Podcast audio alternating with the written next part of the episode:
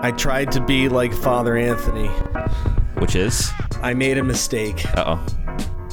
I drank I drank a lot of coffee before recording just so I could harness his energy, and I don't know how he handles it. Is it black blood of the earth? No, Oh, no, well, then that's I your just, problem. I just loaded it up with a bunch of loaded the coffee pot up at work with a bunch of coffee, and I, I am anxious. Hmm. like I am shaking. I'm like, So everyone you are kind of like "Oh," Father Anthony. I guess. Sorry, I, should be making fun of Everyone- anxiety stuff, but yeah. no, yeah. But like you know when people are like, "Oh, I have a I have a bunch of I have a bunch of like anxiety." I'm like, "How much coffee do you drink a day?" And they're like, "Oh, I'm not talking about that. I need that." I'm like, maybe you don't. Yeah. 'Cause I'm like, uh, I could have like one coffee a day, and, and if I if I have more than that, I, I start I start shaking. But I had the yawns because I didn't sleep well, so I tried it and. I'm wired, man. But you know, I've I've been trying to harness priest energy in in the most lay pe- person way possible, and I want your opinion on it. Okay. So I'm a youth minister and like I just got done leading teens on a mission trip and there were two Yeah. priests there. Yeah. And I, I kept doing this one line so as to combat clericalism. And here I want your Yeah. opinion. Okay. I'd be like I would say something like this. All right, I'm going to pray, but then Father, can you give your blessing at the end? because I hate this. It's a pet peeve of mine. There's a room full of very qualified people to pray at a meeting, and they all look at Father and they say this Father, will you lead us in a prayer? And I'm like, Yes, he can. He, he's real good at praying. Hopefully, he's real good at praying. Hopefully, he prays a lot. But like when you ever, whenever you ask that question, who here wants to pray? No one volunteers. Mm-hmm. And so I'm like, let the lay person play, pray, just so as to like give mm-hmm. people some practice in leading some prayer. This is good. You should be mm-hmm. leading it in your families. It should be familiar, but that's not happening. So I never say, Father, will you pray for us? Uh, I say, who here wants to pray?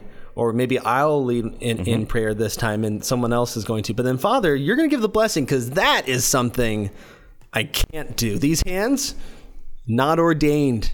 You Right. know, no Right. oils on them Yep. other than olive oil for making meatballs. Which is usually what you use for chrism oil. really? Yeah. It's just olive oil. It's not like super fancy avocado Again, everyone oil? by right is, ca- is Italian by virtue of their baptism. That's true. Wow, I love that that keeps happening. I told someone that Saint Joseph was Italian the other day, and they started like legitimately arguing, like historical critical stuff. I was like, "No, dude, I'm. I just joke. mean spiritually. I just, So you know, whatever." yeah, so I got I got two things to say about about what you just Okay. said. Okay. So one Yeah. is so is this your subtle way of criticizing me for leading the prayer before we started the podcast? No, you just let it. That's fine. You just jump straight in. I'm just kidding. For those who don't know, we pray before the podcast. yes, it's the good and holy thing to do. Your prayer was really good. I thought to Thank you. myself, mm, that is what I want. I want this to go well. Amen. yeah, especially with you on, we have to make sure. No, I'm kidding. I'm kidding. We love having you here, Nick. We love having you here. We love Producer having you Nick in the house. here. Um, uh, but no, whenever I go to people's homes, Yes. uh, what I you're like, oh Father, can you lead us in grace? I say, nope. Does I it say- freak him out? a little bit sometimes. I said, no, no, you, one of the parents can lead in grace or the kids. I don't care. Like, someone can pray. I'll give the blessing of the food. I'll just like, do that at the end. You'll make it. You'll make it taste better by making the sign of the cross with your hand. exactly. I said, I, I will do the blessing. You lead in prayer. This is your house. This is, it's a little formative thing that in your house, you're the lead um, in prayer, not me. In the church, I'm the lead. Oh yeah, yeah. You're the you're the head honcho. That's, but do you get yeah, yeah. do you get the sense that people are nervous to pray well in front of a priest? Yes. What would you tell them? If you have a generic grace, say it. That's fine. I don't care. You can do bless us, O Lord. Yeah, a lot of people do that, and I'm fine with that. Like it's just it's just this notion of this experience that yes, the priest is actually there to lift up others into prayer and to teach them to pray, so that you know it, it extends beyond just the parish building. It expands Right. that this is some this is an action of the whole Christ in the church, and thus, as parents, you have a certain headship there. Okay. But what if you go there and you hear this prayer, like the Addams family prayer? Have you ever heard this one? I don't know. It's da na na na snap snap Oh, da yeah. na na na I've heard that youth group stuff. da na na na da na na na. I hate it. Da-na-na-na. I hate it. And then they go, "We thank you, Lord, for oh, oh, giving Oh, no, this no, no, no, food no. we made for living. We ask you for your blessing. We thank you very much." Do- my word my, my my biggest cringe is like if you go to like a youth event okay so we're gonna say a traditional grace and then we're gonna say a fun grace what that's what a lot of people do. I don't do that. I think I just know. i don't like that i'm like no no there's actually a solemnity to prayer and i think it should not be reduced to this kind of worldly way like there sh- it should look it should sound and be different than your day-to-day life A solemnity to prayer. What does that mean? just like a, a s- uh, that it means like uh it's it, it's it's got a sacredness to it mm. and so in, that sacredness needs to be respected by the form of the prayer by the way the prayer takes. And so i've pers- there's a personal thing obviously but i uh-huh. personally struggle with like the fun grace ideas because wow. because no we're en- this is actually a moment of entering into god's presence. And i think the way we pray ought to embody that somehow. So you don't like the Superman one that goes, "Thank you, Lord, for giving us food." no actually i mean we don't have a lot of stuff in my diocese because we're mostly retired people so but if i ever go to stuff like this i say if we're gonna have if we're gonna pray we're gonna pray Yeah. well. And i'll teach you guys how to do it. That's my job is to teach but we're gonna do it we're gonna but if you want me if you want me there this is we're gonna pray well So when I invite you to like a youth ministry event or to, to be the parish chaplain for Mm-hmm. my next um, mission trip, I'll tell everyone Father Harrison's really lame and doesn't like singing fun songs. Exactly. You can sing. No, no. Well, you can sing fun songs.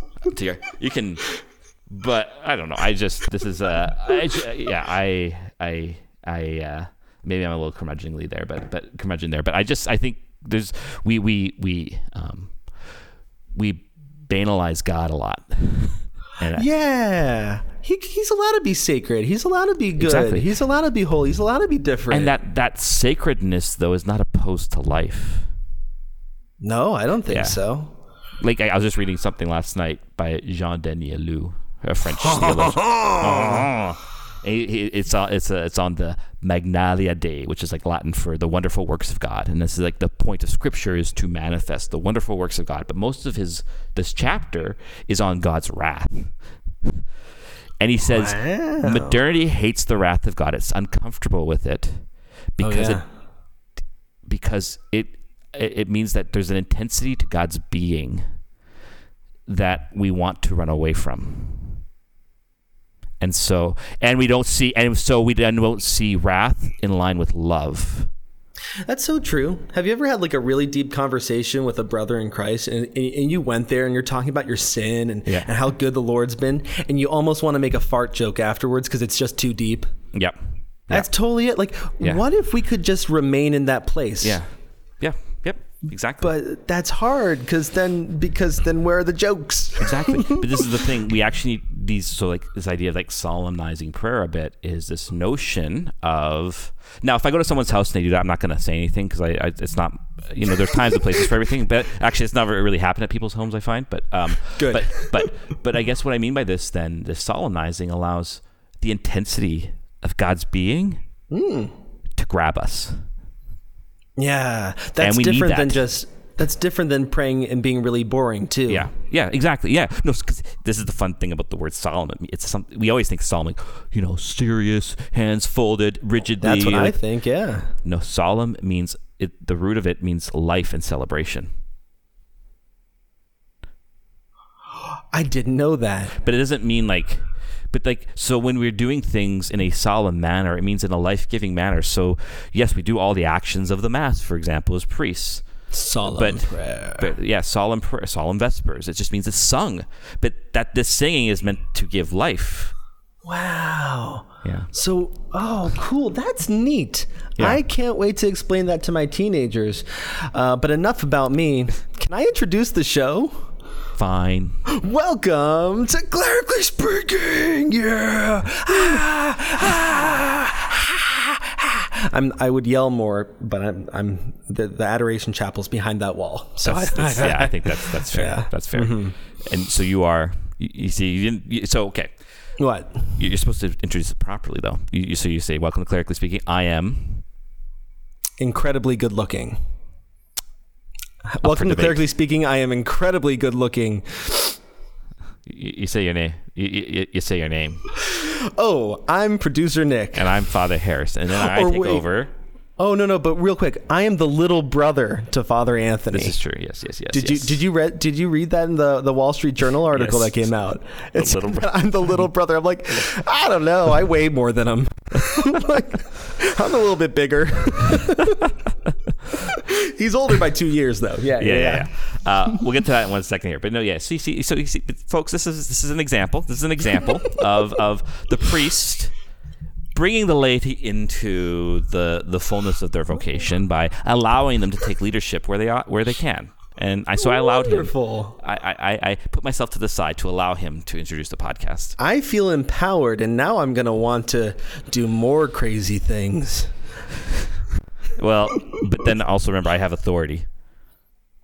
Uh, and to draw- to- obedience for- is for good. Yeah, yeah, yeah. yeah, Anyways, yeah, um, yeah. so- All right, what's so, going on? Uh, so what's going on? So a few things here. So f- uh, first, so obviously Father Anthony's not here. Correct. You know, some some some scheduling issues this week. Mm-hmm. Uh, he's away. He's in Texas, and so I asked him. I said, you know, it's great that I mean, okay, you're not here, but how did you get into Texas? Because I thought you didn't have your passport. Oh, yeah. Texas is its own place, isn't it? I mean, isn't it? Isn't Texas like its own America within America? It's like It's a nation within a nation. It's the size of a country. Yeah, yeah. I bet they would secede if secede from the union if they could. I so, mean, anyways, yeah, the yeah. whole culture is different. Their toast. Texas toast. It's deli- Do you guys have Texas toast? Well, you obviously can- don't you have get- Texas toast, and Yeah, you you can't can get, get- it. yeah, yeah, you can. can't import it. You can What's make what it are the tariffs? What are the tariffs on Texas toast? Um, to get into bullets, Canada? Three bullets. Uh, uh, no, sorry, sorry. Uh, uh, but no. it- Well, it was also a little dig at the passport thing from Mm-hmm. earlier in the year. But we're good. But no, I'm not bitter. I'm not bitter. No, no, things are going uh, well here generally. Although, like I, I woken up early. I mean, I've been waking, you know, trying to get these established routines going, but they've been interrupted the last two mornings. Yesterday, I didn't exercise. I'm trying to. I realized I shouldn't go on the bike every day. This is actually apparently not good for your body.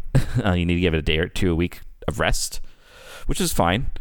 But I, it was also interesting. I kind of missed it. I kind of miss. I'm like, I because I find it gives me energy during the day now, and I I'm feeling I'm in a better mood because of it. I think better, and so I'm like, okay, I got to figure out the days I'm gonna not go on the bike, which are maybe less productive or something like that. So if I'm not doing as much, it's okay. Like I'm tired. I'm more tired.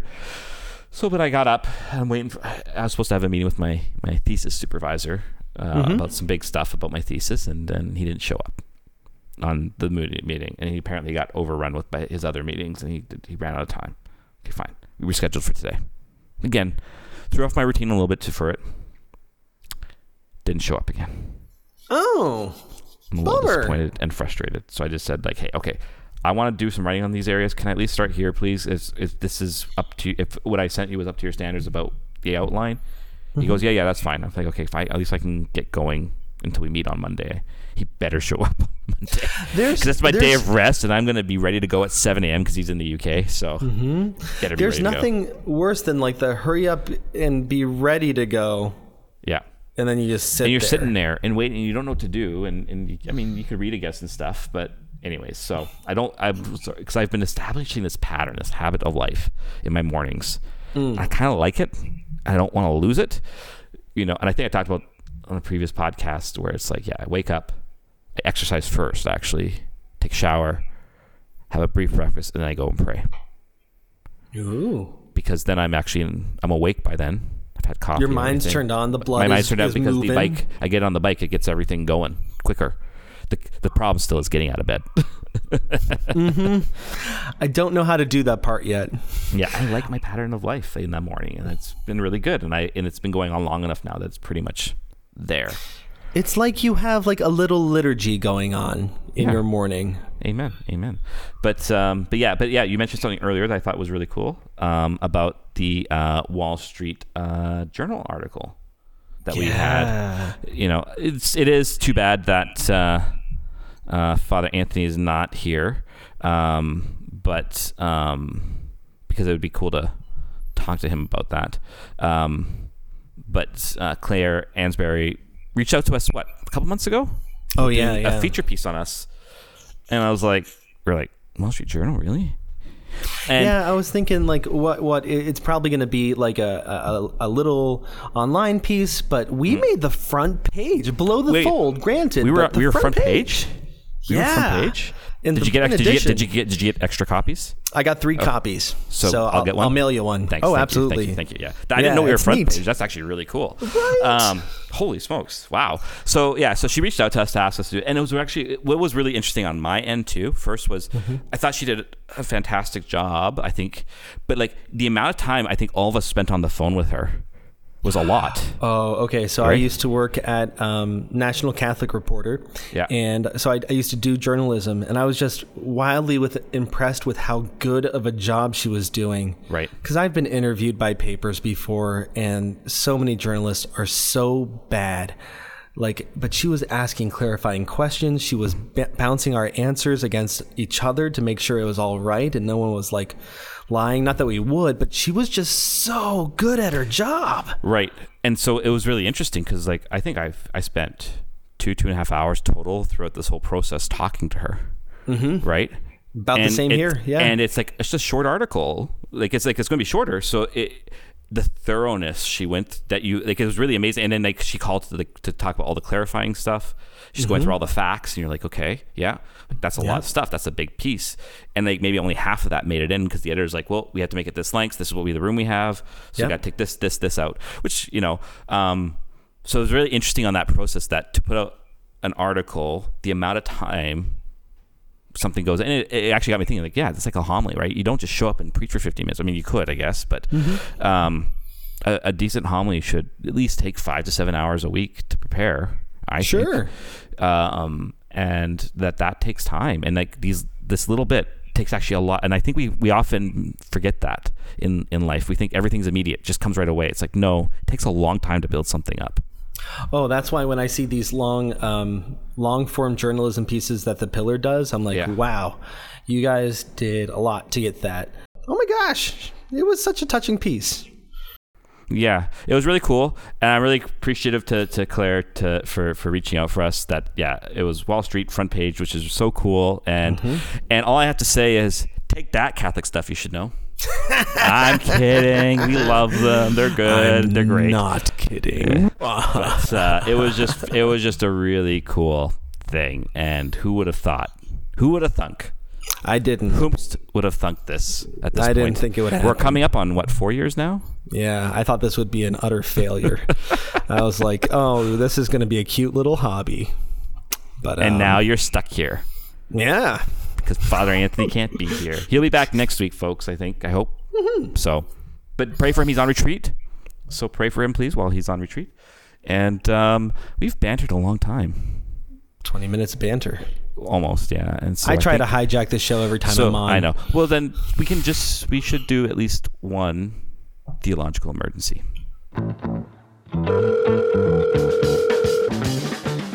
Thank you for calling Clerically Speaking. If this is truly a theological emergency, please dial 1 at any time. Hi, I flushed my goldfish down the toilet, and I wanted to know is that a sin? Theological emergency. We'll take your call at 412 912 7995. Hi, my name is Stephen, calling from just outside Toronto, Ontario. I am a science fiction writer with a theological emergency about time travel and marriage. Now, while I know the marriage bond lasts until death do us part, what if you travel back in time prior to your spouse's birth? Your spouse hasn't died, but they also don't exist, so would you be free to marry in the past without any impediment? Follow-up question, what if you later returned to your original time where your original spouse was? Would your marriage bond with that spouse still be intact and sacramentally valid, or would you have to get remarried to make the marriage valid? Thanks. All right. So we have. Uh, so uh, thanks, Stephen, if that's your real name. Well, thankfully, thankfully, thankfully, Yes. folks, we have a marriage expert in our midst. Nick, you're married. I am married. So answer the question. I would love to. Listen, if I went back in time, If I went back in time before my wife was uh, born and, and I got married to a different person in a different time, my wife would rip open the boundaries of space and time, come and grab me by my throat and say, What are you doing? You need to clean the dishes. And she would rip me through a time portal back. So, I mean, for me particularly, maybe this is a case per case issue because for me particularly, my wife would know. Oh, she would know. And she'd know she would have you. this. She, what's that? She'd know how to find you. She would She's know like, how to you can't hide me. in the multiverse. I will find you. she would be able to and, and and you might be like well as a science fiction writer does she have a time portal too i'm like no but she is a powerful woman who is close to the lord and so um, my my answer is no no, you cannot get married in a different time zone because uh, that is, it's not an indelible mark on your heart, but it is a commitment to death uh, do you do you part? And she is alive in that, that time zone that you originated from. So, um, it, So here's it's my just, question. Because Yes. we know about the sacramental reality of marriage, Right. the reality of the bond, etc. right? Wouldn't this, in a way, then maybe disprove time travel? The sacrament itself disproves Disproves time time travel. Right. Because you can't we have to deal with reality. And and so can you actually go back in time and would you meet so cuz well okay. Hey, I mean yeah, okay, actually I don't know if that works actually, but um I've actually always struggled philosophically with the whole notion of time travel. Because uh, I know time can slow down. The question is, you have to break the speed of light to go back, apparently. And I don't know if that's actually possible or not. Who knows? Who's to say? Um, because I've always struggled with it because the only thing that's ever truly real is your present. Yeah. Once it's past, it's past. The only way you can actually see the past properly is from eternity. Yeah, because I, I have a different perspective of the past. It, it is reflective. It is not. It is Yeah. not the moment that I incur. Like I'm encountering the Lord right now in in Right. in presence and reality, and I can a- only it's a- yeah. And time travel also my past. presumes there's a certain linear linearness to time, which I'm not sure is a whole Catholic worldview, but that's a whole other thing. Because here's the other thing: we kind of do time travel, sort of, kind of, in that the past is brought to the present through Christ's eternity in the Mass. Oh, right? so we do do time travel. Yes, the Mass is past, present, and future there all at once. But that's a whole other thing. Um, So, so okay, but the but- sacrament but- would remain but- but- in other parts of okay, time. So that that all being said, yes, in a way, yes. But um, that all being said, let us presume that the physics of time, as he has presented in his question, are factual. Mm-hmm. You can time travel. You can go back in time. You meet your spouse. I want to make Mm-hmm. sure I, I'm saying this because I want to make sure I understood it right. You can correct me. He sees his spouse uh, in before in a time before they were married.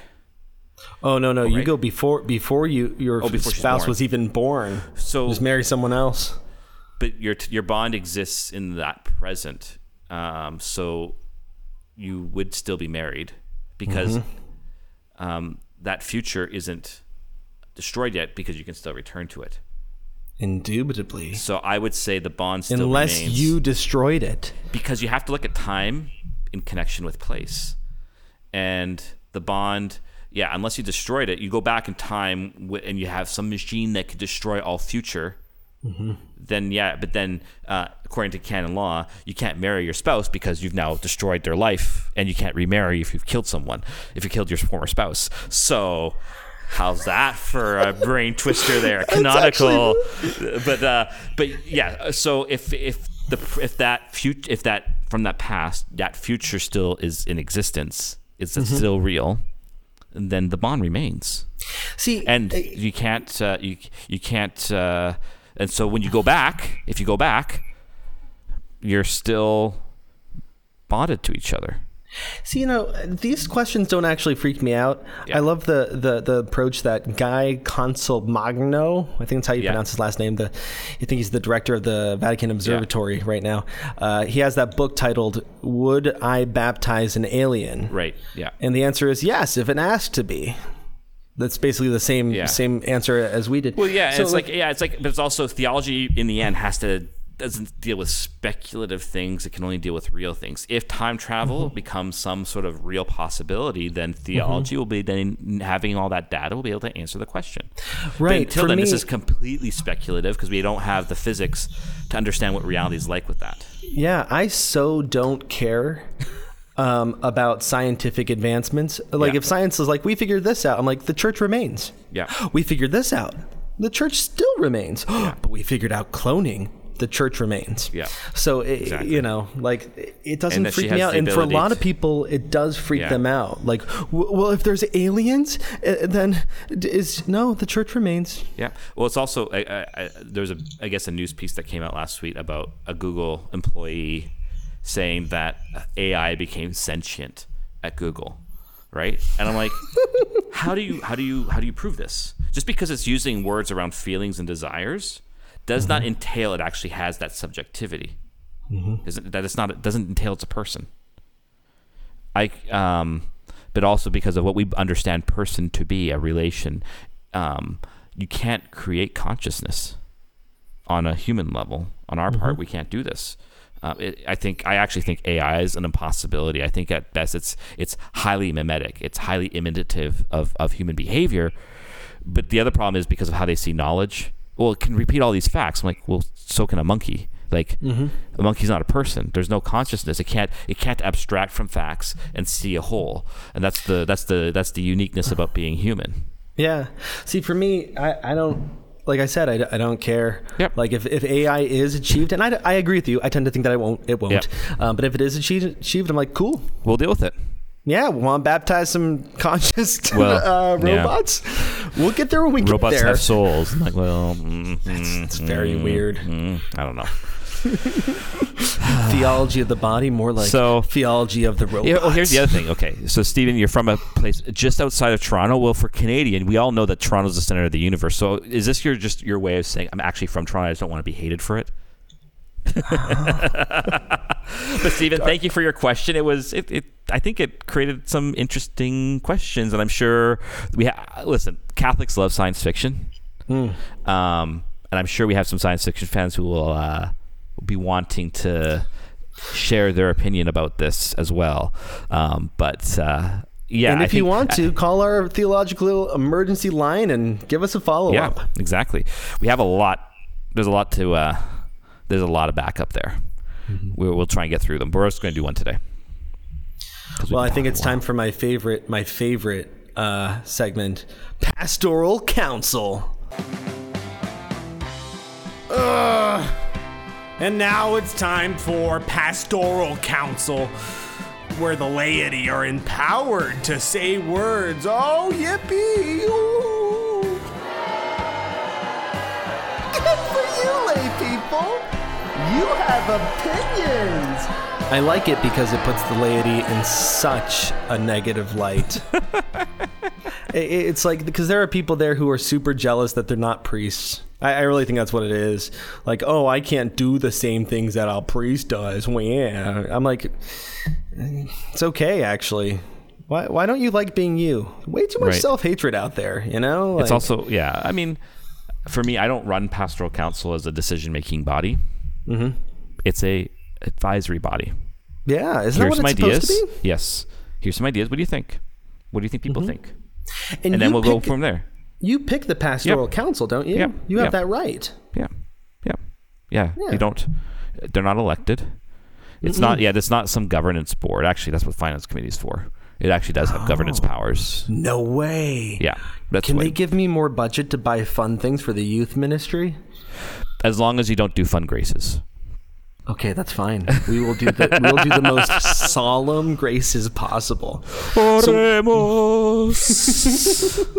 You don't need me singing. No. Um, what have we got today for so- our? This is kind of a last minute topic, sort of, for me. But um, Hmm. we're recording this on, on Thursday, on June 30th. And on the solemnity of St. Peter and Paul, uh, Pope Francis issued an apostolic letter called Desiderio Desideravi.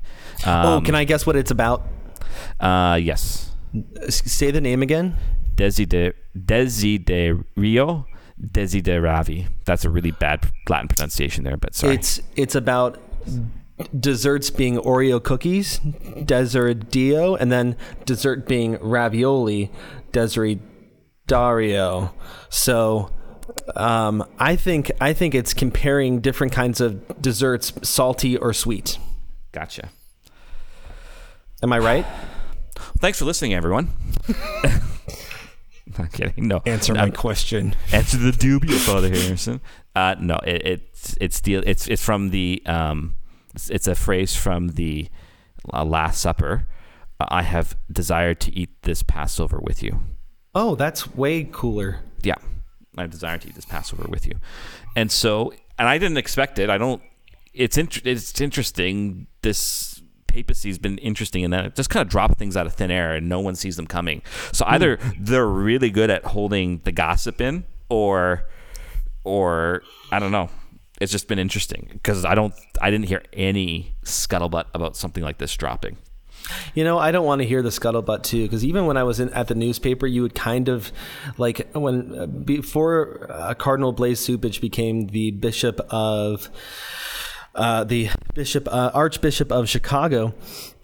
uh, Like we knew that we got word that it would be one of four or five different bishops, so everyone wrote a um, a biography. Yeah. And then, like the minute Cupich was announced, we had it. And I'm like, I don't know who knew that, Right. but how did they? I don't want to know that. Yeah. I don't want politics. Nope, nope, nope, nope, nope. Well, nope, you, I, well, you can't avoid politics completely because it's just you don't want like the worldly form of politics, no, super no. but you have to have politics in a sense because politics, in its proper sense, is seeking the common good, Oh. and so you need to use positions sometimes to ensure that you can do that. But yeah, often that's not how politics is used. Um, so yeah, so this was a, a I thought we could just kind of there were some really interesting points. I, I'm going to make a couple general observations first Great. uh, um, because I think this is important. I this is so interestingly, the magisterium since the council has done very little magisterially to address liturgy. Most of the addressing of liturgy has been done through governance, like motu proprios and stuff like this, or mm-hmm. instit- or like John Paul II, he reformed the Roman Typical Edition, which is like what we call like the Novus Ordo. It's like the form of the Mass we use right now, and its translations that's all acts of governance. Okay, so mm-hmm. a pope issues a decree that this is to be published. Essentially, it's not that's not magisterium. That's governance. It's not because it's not teaching. Okay, oh, so magisterium is teaching. Magisterium's teaching. So he re- he he released a magisterial document. yes, Uh, it's, So it's lower on the order. It's not like an encyclical or anything. It's not an apostolic Yeah. exhortation. It's a letter. I uh, someone actually made a very interesting comment about this today. I thought it was actually really good. That because of like the hyper papal focus we have these days of holding on to every word as if it's policy, um, and that's been around for a while now. Giving it a bit of a lower magisterial authority as a letter is saying, "Hey, I want you guys to reflect on this. I'm going to give you some reflections." Um, it's still part of magisterium, but it's kind of lower. It's, so it's important, but it's not going to like do a groundswell with the magisterium or anything like this. It, it, it allows for maybe greater discussion and stuff like that. And that maybe it's trying to say, hey, like just because the Pope's saying this doesn't mean like we have to hang on to every word like it's a divine revelation, which is the Okay. way all magisterial teaching, especially today, I find is there. Especially see it in certain circles, they they'll take a quote out of context and then they don't know the history of the document or anything. They'll say, "Oh, see, the the, the Council of Orange said this." And I'm like, yeah, but magisterium doesn't mean that there's no conflict within it sometimes, and it's messy. Oh, messy. cool. Tradition's messy because human beings are messy. That makes trads or not trads. Oops, I slipped. I showed my colors. That makes some people uh, frustrated because some people like clarity. They like a syllabus of errors. but we're and those have their place sometimes. Um, But uh, you, you have to understand what was that syllabus for? For example, why did why did Pius X issue a syllabus of errors? There were certain major infringing things to deal with the thing at the time. When Father you have to know Anthony what that thing comes back, Yeah, yeah. I want you two to do to read each one of the syllabus of errors and talk about them. That'd be hilarious. That would be hilarious. Um, but tell me, what's this document about? I know it's the, it's about, the it's, so it's about eating liturgy. with him. So uh, yeah, just quickly because like so I, I say this because I think people will be a bit shocked by this statement that Francis has now done more magisterially for liturgy than Benedict did What? Because Benedict just issued motu proprios, like Anglicanorum Coetibus or Summorum Pontificum, but those were motu proprios. Again, acts of governance, Acts of governance, not, not teachings. Not teachings. So he's I mean, like, he, he so can I letter- try to do yeah, normal yeah, language? yeah. He's, Sorry, he's like saying, he's saying, uh, start doing this, and we're like, okay, we'll start doing that. Or you can But- do this. Oh, okay. So Yeah. these these things are permitted. That's the law. Yeah. Yada yada Yeah. yada. But then this guy's like, hey, Pope Francis is like, this is why we do things. Exactly. Exactly. Motu proprio. This is this is what we are doing. Magisterio. This is why we are doing. Yeah. Yeah. Exactly. Sweet. Thing. ah, So layperson understands. Yes, good, good. Pastoral Um, counsel. I need. Hey, I need this sometimes. I get stuck in my own head and my own words sometimes. So It's okay. Um, so there's I some there's people that. listening to that, this, and they're like, Nick, we know what it means. Please let Father Harrison talk. So anyway, continue. um, I'm going to say my. I have. Listen. Also, and I say this, I, I think there's an important thing to always remind ourselves when it comes to magisterial documents, especially. Mm. And this is important for because every Catholic owes this. It's in your catechism. Uh-oh. So Catholics owe the ma- anything that comes out magisterially, what we call religious submission of intellect and will. Aw, but what if my conscience is like, but I don't want? Well, then you're not. You don't have a Catholic notion of conscience. Aw. But that's a whole other thing. Okay, cool. So I, So- I am so- supposed to pay attention to this. This is Well, important or for me you- as a you- Catholic. I mean, listen, there is something too to saying like a lot for most of history, no one knew what the popes said, or sometimes they didn't even know their names. yeah. They just kind of prayed for the pope and went on with their lives, and that's fine too. But we're in a different age, and so we tend to pay more attention. But if you're reading this document, when you read it, you're supposed to receive it with giving the pope always kind of a benefit of the doubt, if you will. But what if you hate his guts? Too bad. Grow up. Excellent answer. Sorry. Fantastic. I love it.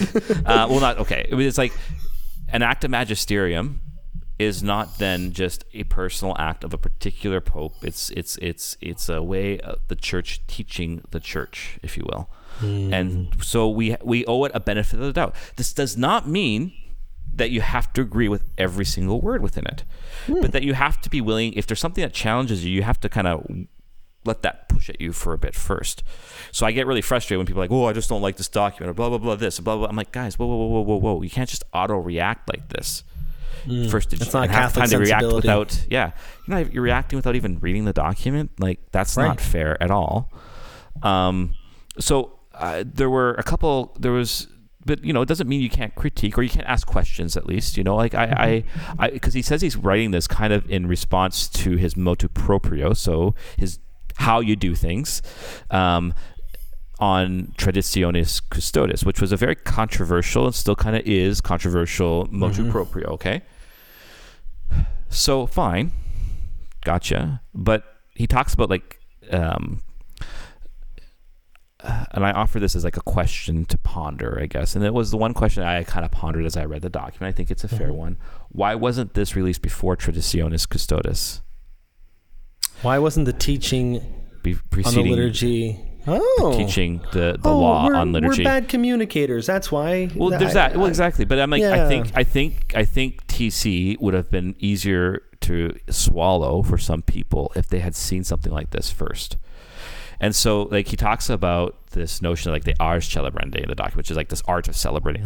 I said, you know, that we have to kind of let the liturgy form us in this way. I'm like, yeah, I think there's a kind of magisterial ars celebrandi that could be used here too, if you will, uh, a magisterial art of celebrating or art of teaching, I guess, uh, whereby something like this should have preceded something like that. Now, maybe he's doing it because he saw the reactions, and that's fine.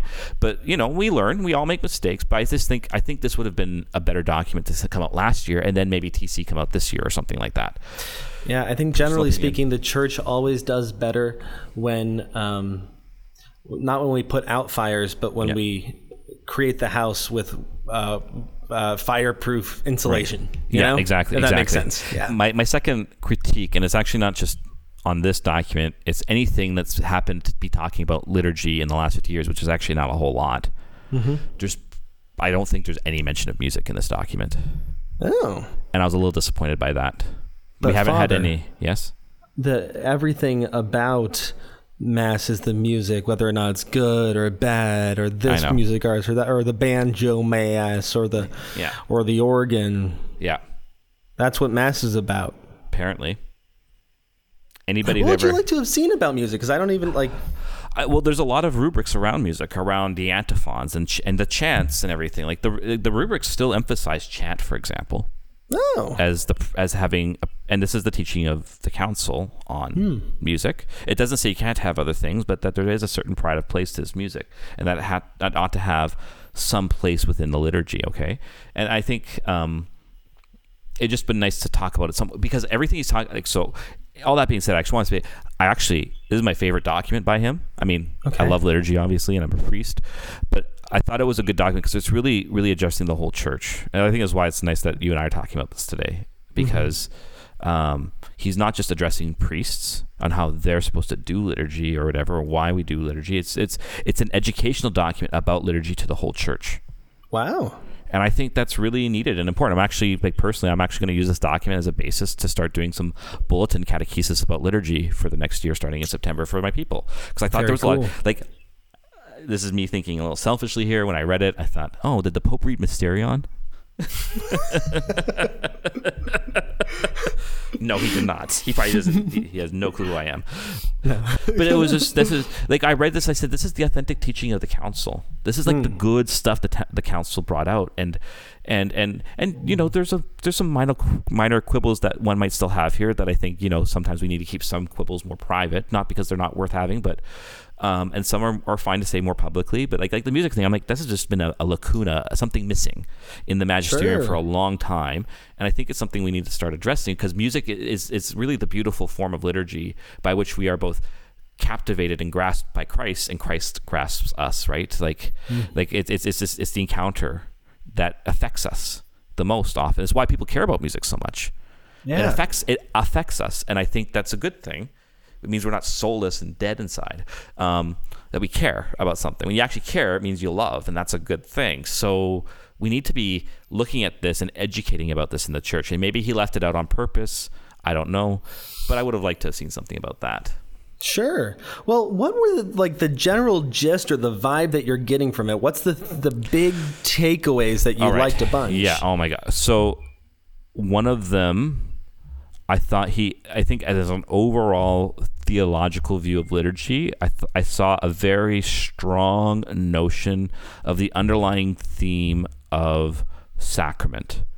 Not just like as the seven sacraments, but like kind of what I talked about Mysterion, right? This this sacramental worldview, the sacramental vision of reality, about how the liturgy is a place whereby this happens. Like he has this great phrase. I'm trying to find it somewhere, um, where he talks about uh, you can't, you can't have faith unless Christ is alive and present today, or something like that. Like faith is nothing without that. And I'm like, yeah, yeah, that's right. Christ is he here today. basically it's the most it's the funniest concept like jesus is real that's the way i, I talk like he's real and he's alive i had Yeah. this conversation with Yeah.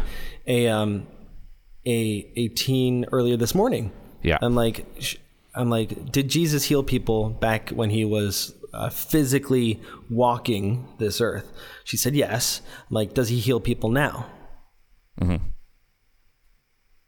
And she was like, she was paused. She's like, well, Jesus is alive. I'm like, yes, yes, good, good, good. Does he heal people now? And he go, she goes, oh, like, yes is the answer, isn't it? I'm like, yes, because he's real. right. But she doesn't. But she has. She doesn't. But she doesn't know how he how he's present. Yeah, That's the yeah, problem. yeah, Mediation. Right. Um, and that's the modernist thing. It's hard to see that God works through things, and then it's something he addresses later. But um, like he had, yeah. So this is the I found it. Christ, Christian faith is either an encounter with Him alive, or it does not exist. That that was like, ugh, yeah, It couldn't be realer. exactly. Yeah, either, Either he Either- is who he says he is, or he's not. or you've got a stupid hobby on Sundays, man. Right. You've got a really dumb hobby. Right. Why would you do this? Yeah. Why would you do it? By all accounts in the world, it's boring. Yeah, right? like I don't think so. I think it's I think it's very solemn actually. I think mass is very solemn. Yeah. Yeah, exactly. And so Hmm. this is, and this is the whole point of liturgy is to make this a rea- to it does- doesn't necessarily do it in an explicit way, but that Hmm. in the experience mass ought to be fostering and forming us or the liturgy in general, I should be saying, right? He talks about liturgy, but the liturgy, especially the mass, is the, to be forming us into encountering the event, the, the of Christ today. That he is that that when we are at mass, yes, in through Christ's mediation from all eternity, his past is made present to us on the altar so that we and that heaven is a that future, if you will, hmm. is also present. That's why I say to people like heaven is not just a pure future, it also starts today. It's something we encounter today. Because what is hmm. heaven but to be in Christ? What's the Yeah. church to be in Christ? Like um, so this notion of sacrament that, that Christ works through things and that he uses human created realities to draw us into him is so vital and it's so important uh, that the mass is not a private thing of my own personal opinion and sentimentality because this destroys notion of sacrament um, it's like well i want mass to be what, what i want it to be according to my tastes i want it to be what i want it to i want to feel a certain way it's like no no no he says that's not the christian mentality the eucharist makes the church and therefore the church it's it's is participating in the one act of Christ. Like it's Christ who's worshiping the. Like I say this, I love saying this. We don't go to mass to worship God. Primary, we Mm-hmm. do, but not primarily. We go to mass to be lifted up into Christ's worship of the Father, because it's His action. Can I give you a list of things and you rank them Yeah. in a scale of importance, 10 being very, very important to the Yeah. experience of the Mass and and one being not that important, but Okay. you know, Okay, maybe you have to die to it. Okay, Sure. okay, okay, okay. Um, uh, incense. Okay. Okay. I'm gonna write them down. Then I'll I'll I'll, I'll Okay. uh, okay. Cool. it. So uh, number one, incense. Yeah. Uh, let's do number two, music. Mm-hmm. Uh, number three, um, ad libbing. Ad libbing. You know, Okay. reading the. You know. Uh, Like you mean like the lit, like going off the text for the liturgy? eh, going off the text a little bit. Um, Just to make it more relatable, using more Mm-hmm. words that aren't there. But you know, uh, let's see. Um, performance. Mm-hmm. You know, like is the priest smiling at me? Right. Uh, uh, let's see. Um, what would be another good one? Uh, homily. Um, Uh, readings and and, and and how effectively they read. Like you know, like you know, this person grabs my attention. So enthusiasm Yeah. with the readings and um, Okay. silence. Silence. Okay. And then what about like uh, welcoming? Oh kind of yeah, Yeah, like hospitality or we have name tags at church. Yeah. Okay. Um, and then uh, let's let's add a fun one at the end. Ecumenism. Okay. Okay, So can we go all the, through these and, and rank them? I think it'd be fun. So, uh, sort. Yeah. I mean, if like, you were so- Francis, yeah. based on this document, and it's okay, we're, we're, Yeah. we're putting an asterisk. This is a silly Yeah. assignment. Yeah. Importance one so to ten. what I, what, well, so here's the thing. Some of them I would just say they have zero importance and they need to Fantastic. be completely ex- uh, taken away because actually he even says in the document some of these things like take this away. While the others I don't think like they're all important actually. Okay. And so they shouldn't. They don't need to be one against the other, but you can do. Like sometimes yes, you have to take like one step at a time, but you can actually just. They all have a place and importance in the liturgy, but they're not the liturgy itself yeah. right? Okay. They highlight the liturgy. So, incense, I'd say yes, we need that if we can, because we ought actually. The ritual says that, especially on the solemn, that the main quote unquote celebration of a parish ought to be solemnized through the use of incense. Okay, Hmm. okay. music, yes, but done according as best we can, with the heart of the church in mind about what she means about music. Okay. So it's not something performative. We don't clap for the choir or anything like this because it's not a performance. It's it is the church praising God in song. That that you know that famous Augustinian phrase, like you know, to sing is to pray twice, hmm. right? It's it's it's an overabundance response of the gift to God, right? This is why we sing the we're supposed to sing the psalm in response. We've heard you, we've heard you speak to us, and this and we we have no better word but your word in the psalm to praise you in thanksgiving for this. And the only thing we feel we can almost add to really throw on how grateful we are is to sing it, to add that extra oomph to it. And so singing done with the proper mind of the liturgy is good. Ad libbing, go away forever. with an asterisk of like, you know, things happen. Kid runs into the sanctuary. Don't be a jerk. Right? Sure. Don't be a jerk. Good kids. Yeah. Okay.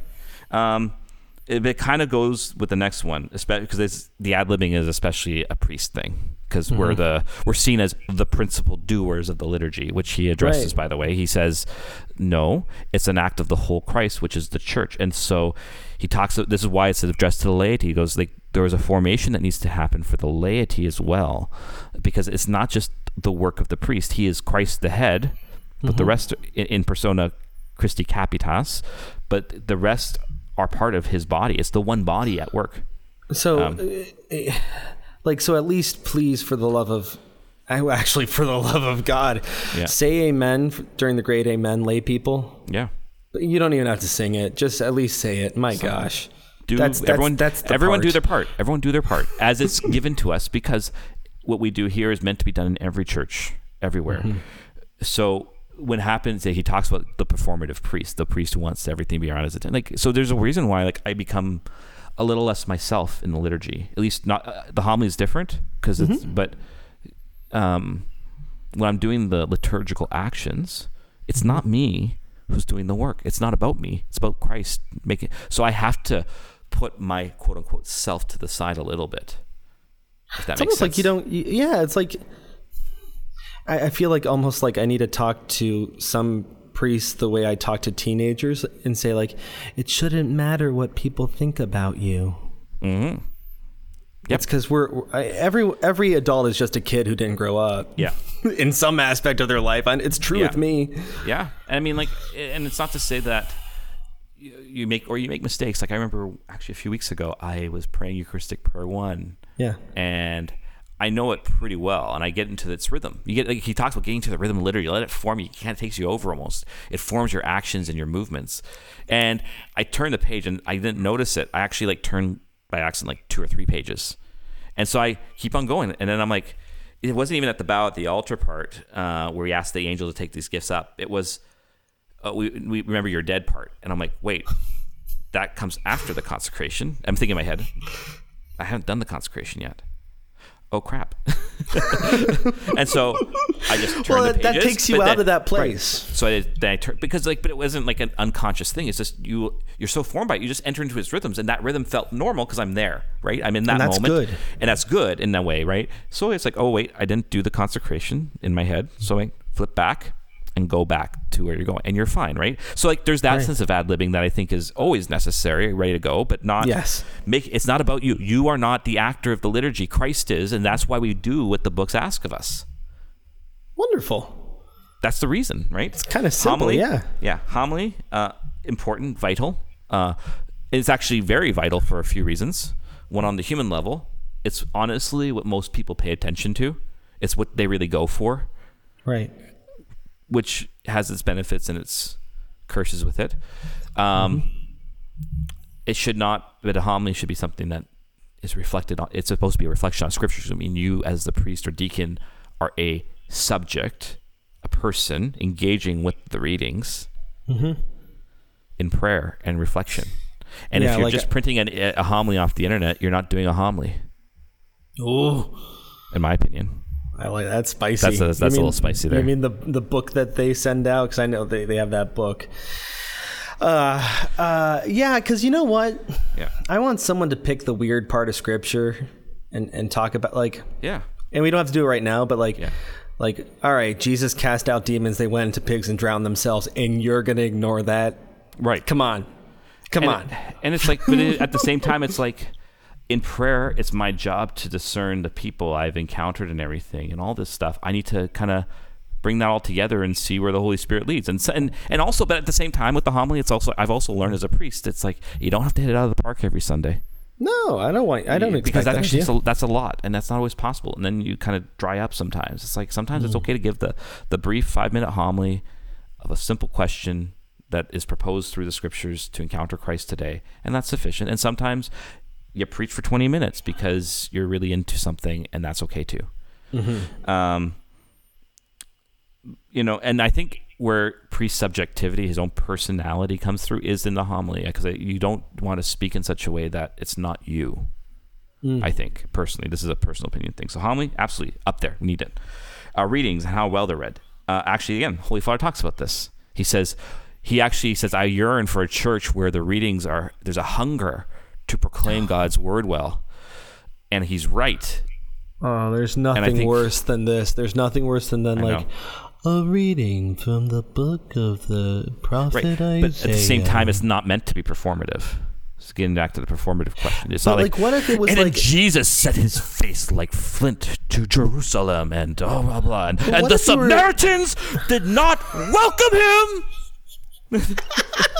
like, but, but but what if you were excited to proclaim the gospel? That's all I want. Again, Like, this is really good right. news. But This is right. really good you, But news. you again, you are kind of a medium through which Christ is using to speak to the people, right? So your person's there, your personality, if you will, is there. But it should be again kind of like how I approach the liturgy. I think that's how we ought to approach the readings. That you're you're a Hmm. vehicle through which Christ is speaking. So don't let your do your best to try and let Christ do His work. So it should be read well Mm-hmm. with an authenticity and a love, but not something performative Yeah. becomes performative, then you're becoming about you. Like you're like, I'm going to treat this super dramatically, like Paul's letter to the Romans, whatever. I don't care. Oh, it's like it's so different. It's so different, It's right? it's a difference between I'm going to treat this so dramatically and I'm going to love this to you the best I can. Right. Oh, yeah, cool. Yeah. All right, like that. silence. Another thing he talks about. Absolutely, you need it. Now he says, I don't. You don't want a forced silence. Like he goes, you don't want it where priests are like forcing an excessive silence, where it's like three minutes between the readings or something like this. Yeah. but that there are particular breaks, if you will, within the liturgy. He says this is actually vital because it's a hearing of the Holy Spirit. Uh, you need you need this, and so like for myself, I've already, I've noticed this, and it's it's really cool how he talks about how the liturgy forms you because I've actually noticed that it affects how I celebrate the liturgy. Where there are just natural parts where I'm okay with some silence for a bit, like after Nice. communion you know, um, especially, you know, they know when I'm purifying the vessels, that's the time to end the music. And I just sit there for a minute. Like that, you can do a bit longer. You can do a little bit shorter, like 30 seconds between the second reading and the gospel or something. I don't count in my head, but you know, you have a feeling for it. There is supposed to be silence in the let us pray. In the like, there silence is actually what sets the rhythm of the liturgy. And if Oh it's always gosh, yeah. noisy, you're not letting the Holy Spirit speak. It's true when people are like, "Let's pray," and they just jump straight into it. I'm like, Yeah. Ah, "I'm not in the zone." Does that make sense? Like, Yep. I'm like, "Let me take two Yep. deep breaths." Yep. Yep. So, like, Again, forget nothing about- excessive, but just let it let the silences that are kind of naturally in there Mm-hmm. do their work in a natural way. I like that. Hospitality, I think he does talk about this a little bit. I think, and I think it's actually quite important because he actually talks about how the work of the liturgy begins before you even get there because it's Christ who's calling you. Hmm. Right. And so hospitality is very important, but it's like, yeah, no name tags, or at least, no, sorry, they, they, have to wear name tags. Nor do I like the the forced hospitality. Now everyone stand and shake the hand of your neighbor. I don't.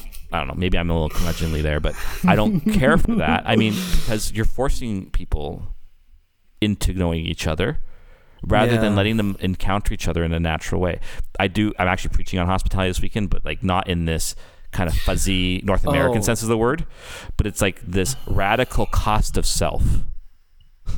That's what Yeah. hospitality is of Yeah. welcoming the stranger. I think a part of it too is give me permission to do it. Mm-hmm. Or we, we have these social norms like you would never cut in line because Mm-hmm. you're not supposed to, and a lot of times people say, "Oh, you're not allowed to talk to strangers."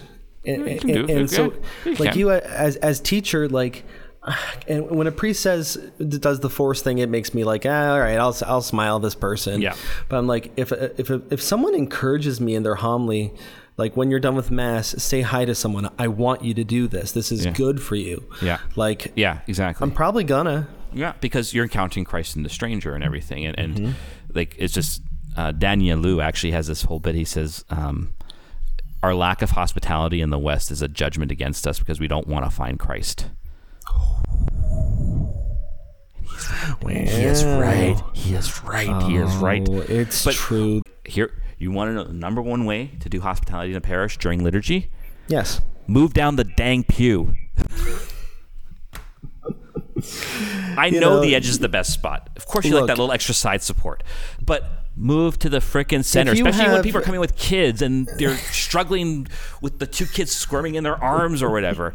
Move The only reason down. why the only reason why you should sit at the end is if you have spontaneous, uh, rapid diarrhea. Like if you got to get then you out should of also be at the back. should also be at the back. I Uh, agree. Makes sense. so me okay, your last one is so I'm not really ranking. I'm just saying we should or we shouldn't. Um, um, ecumenism. What do you mean by that though? Like that's a broad question. Like, are you talking about like how how do we welcome Protestants when they're at mass or something like that? Yeah. You gently like I always use that every funeral at communion time. I do a little brief instruction of like this is where I think it's valid ad libbing, and the church the church allows these moments. If you're not Catholic or you're Catholic but you're unable to come to communion because if you are a Catholic who's been well formed, you should know this, and if you don't know that, well, I can't explain everything, and and Yeah. you know, I have to trust that you have some human sense of responsibility here. I would say you're still welcome to come forward and ask for a blessing if you like. Just cross your arms like this, or if you're more comfortable, you're also welcome to remain in your pew. Like in other words, I don't mm-hmm. care. But like, if you want, we're, we're Catholics. We do Catholic things. Father Dan had told me this great analogy. He said, "You don't go to Chick Fil A and expect people to give you a burger, a beef No. burger. You out you you expect chicken. They why mm-hmm. and you don't get mad at them because they do Chick Fil A things at Chick Fil A." We do Catholic things at Catholic Church, and so it's not unwelcoming to say, yes. Unfortunately, our, our broken communion does means that we can't receive communion with one another. But Big you're still welcome here. You're still welcome here, which is then a sign of that broken communion that should enliven us to want to heal that wound.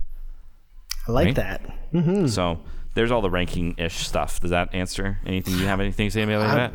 No, I mean that all we're going on for a while here. But okay, I got. Oh man, we barely even talked about the document now. But I think we've interspersed a lot. But I want to do. Um, he has a lot of good stuff to say about mystery, and that it, mystery doesn't necessarily always mean beautiful things per se, but that um, to let it's worth reading, folks. Please read it.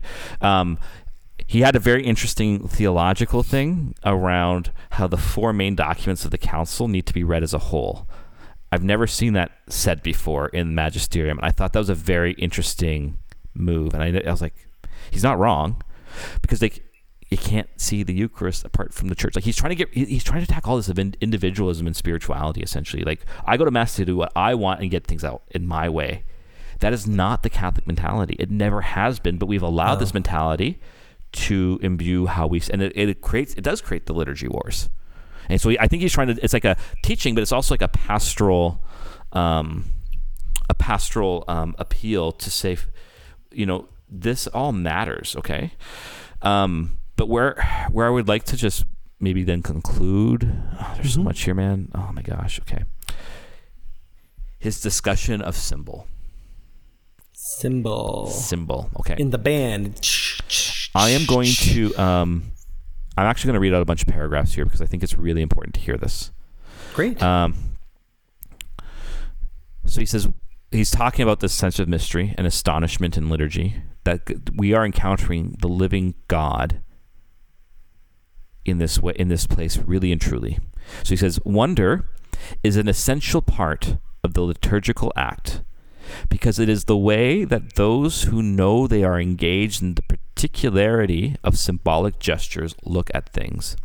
It is the marveling of those who experience the power of symbol, which does not consist in referring to some abstract concept, but rather in containing and expressing in its very concreteness what it signifies. That's sacrament, right?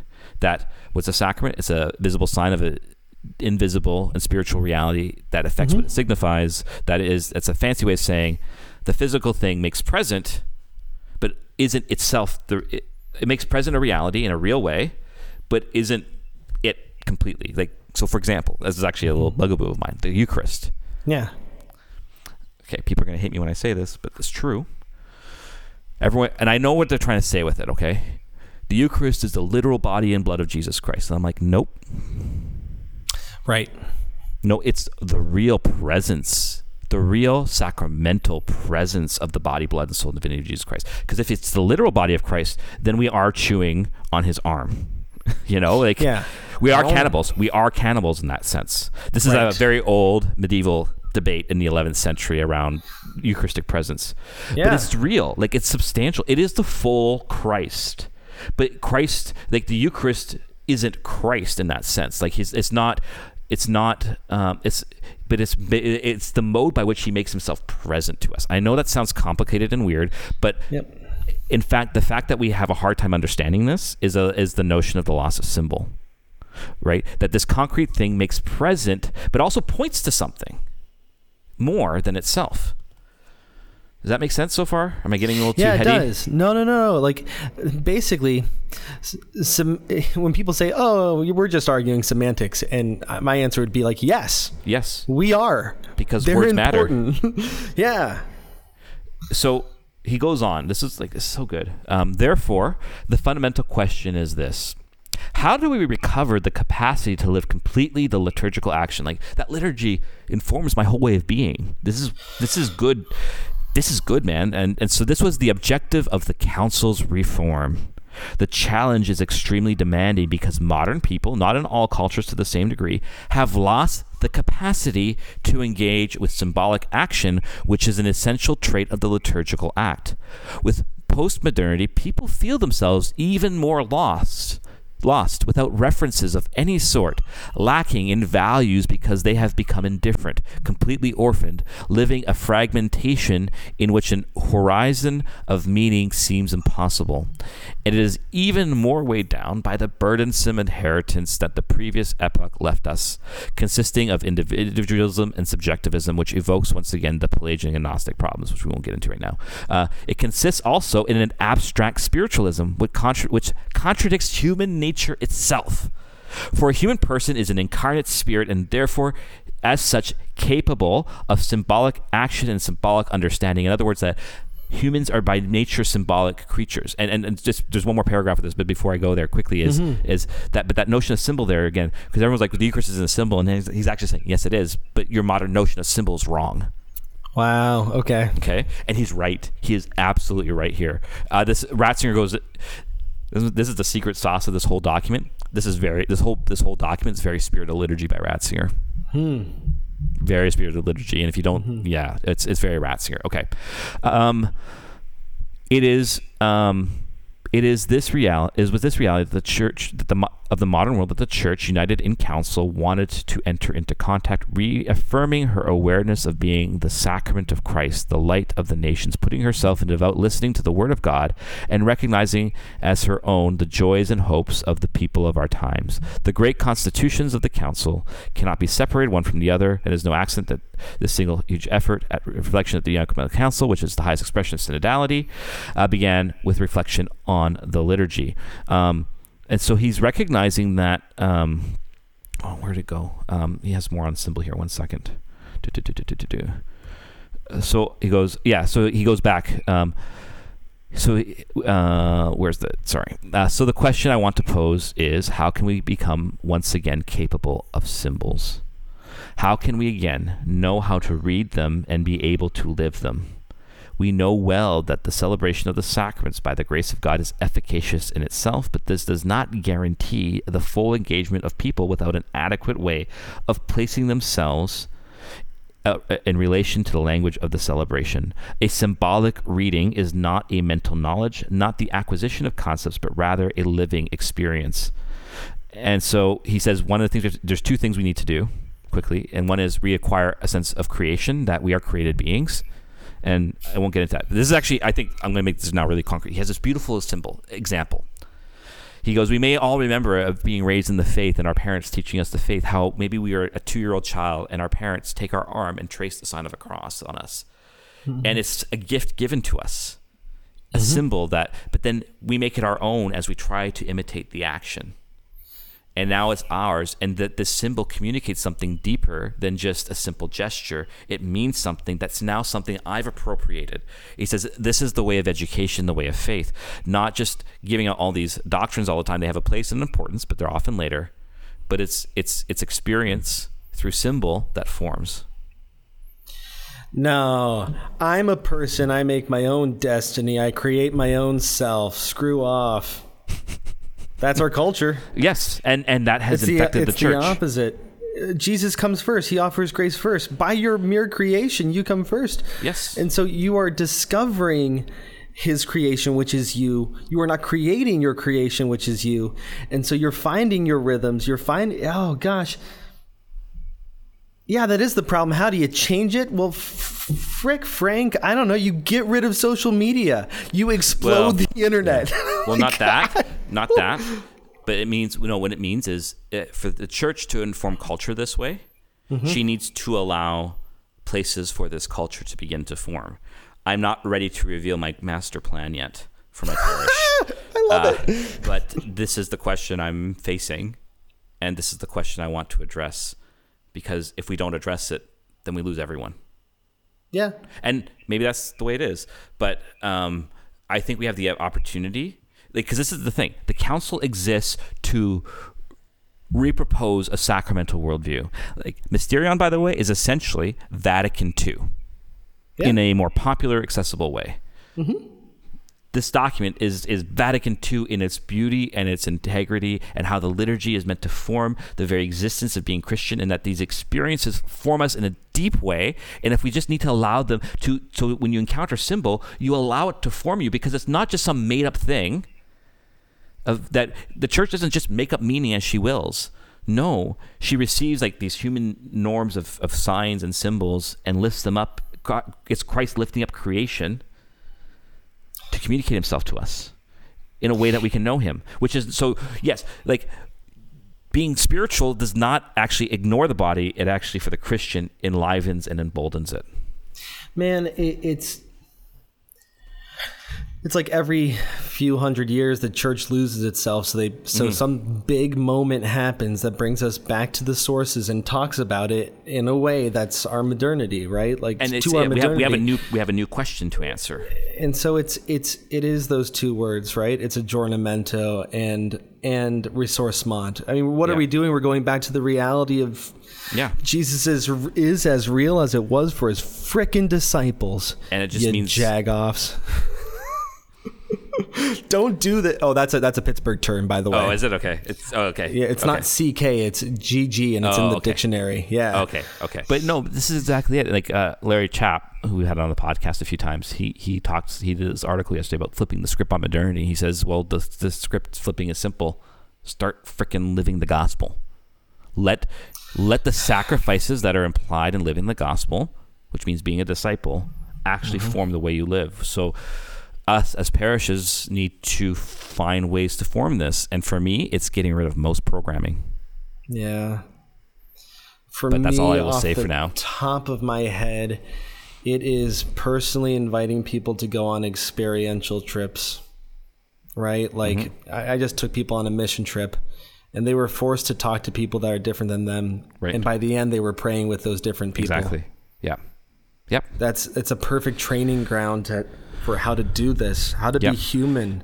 we need to if like the real quote unquote benedictine option is not bunkering away from society but it's actually No. bunkering in society if you will Yeah. create new enclaves of culture that slowly but you have to be willing for that growth to be slow like not one or two years but like we're talking generations Yeah, I'm not going to see what the benefit. Of i'm not going to see most of the benefit of my work and i'm okay with this now i used to not be now i am and gonna be that's a the way failure for half of it. yeah.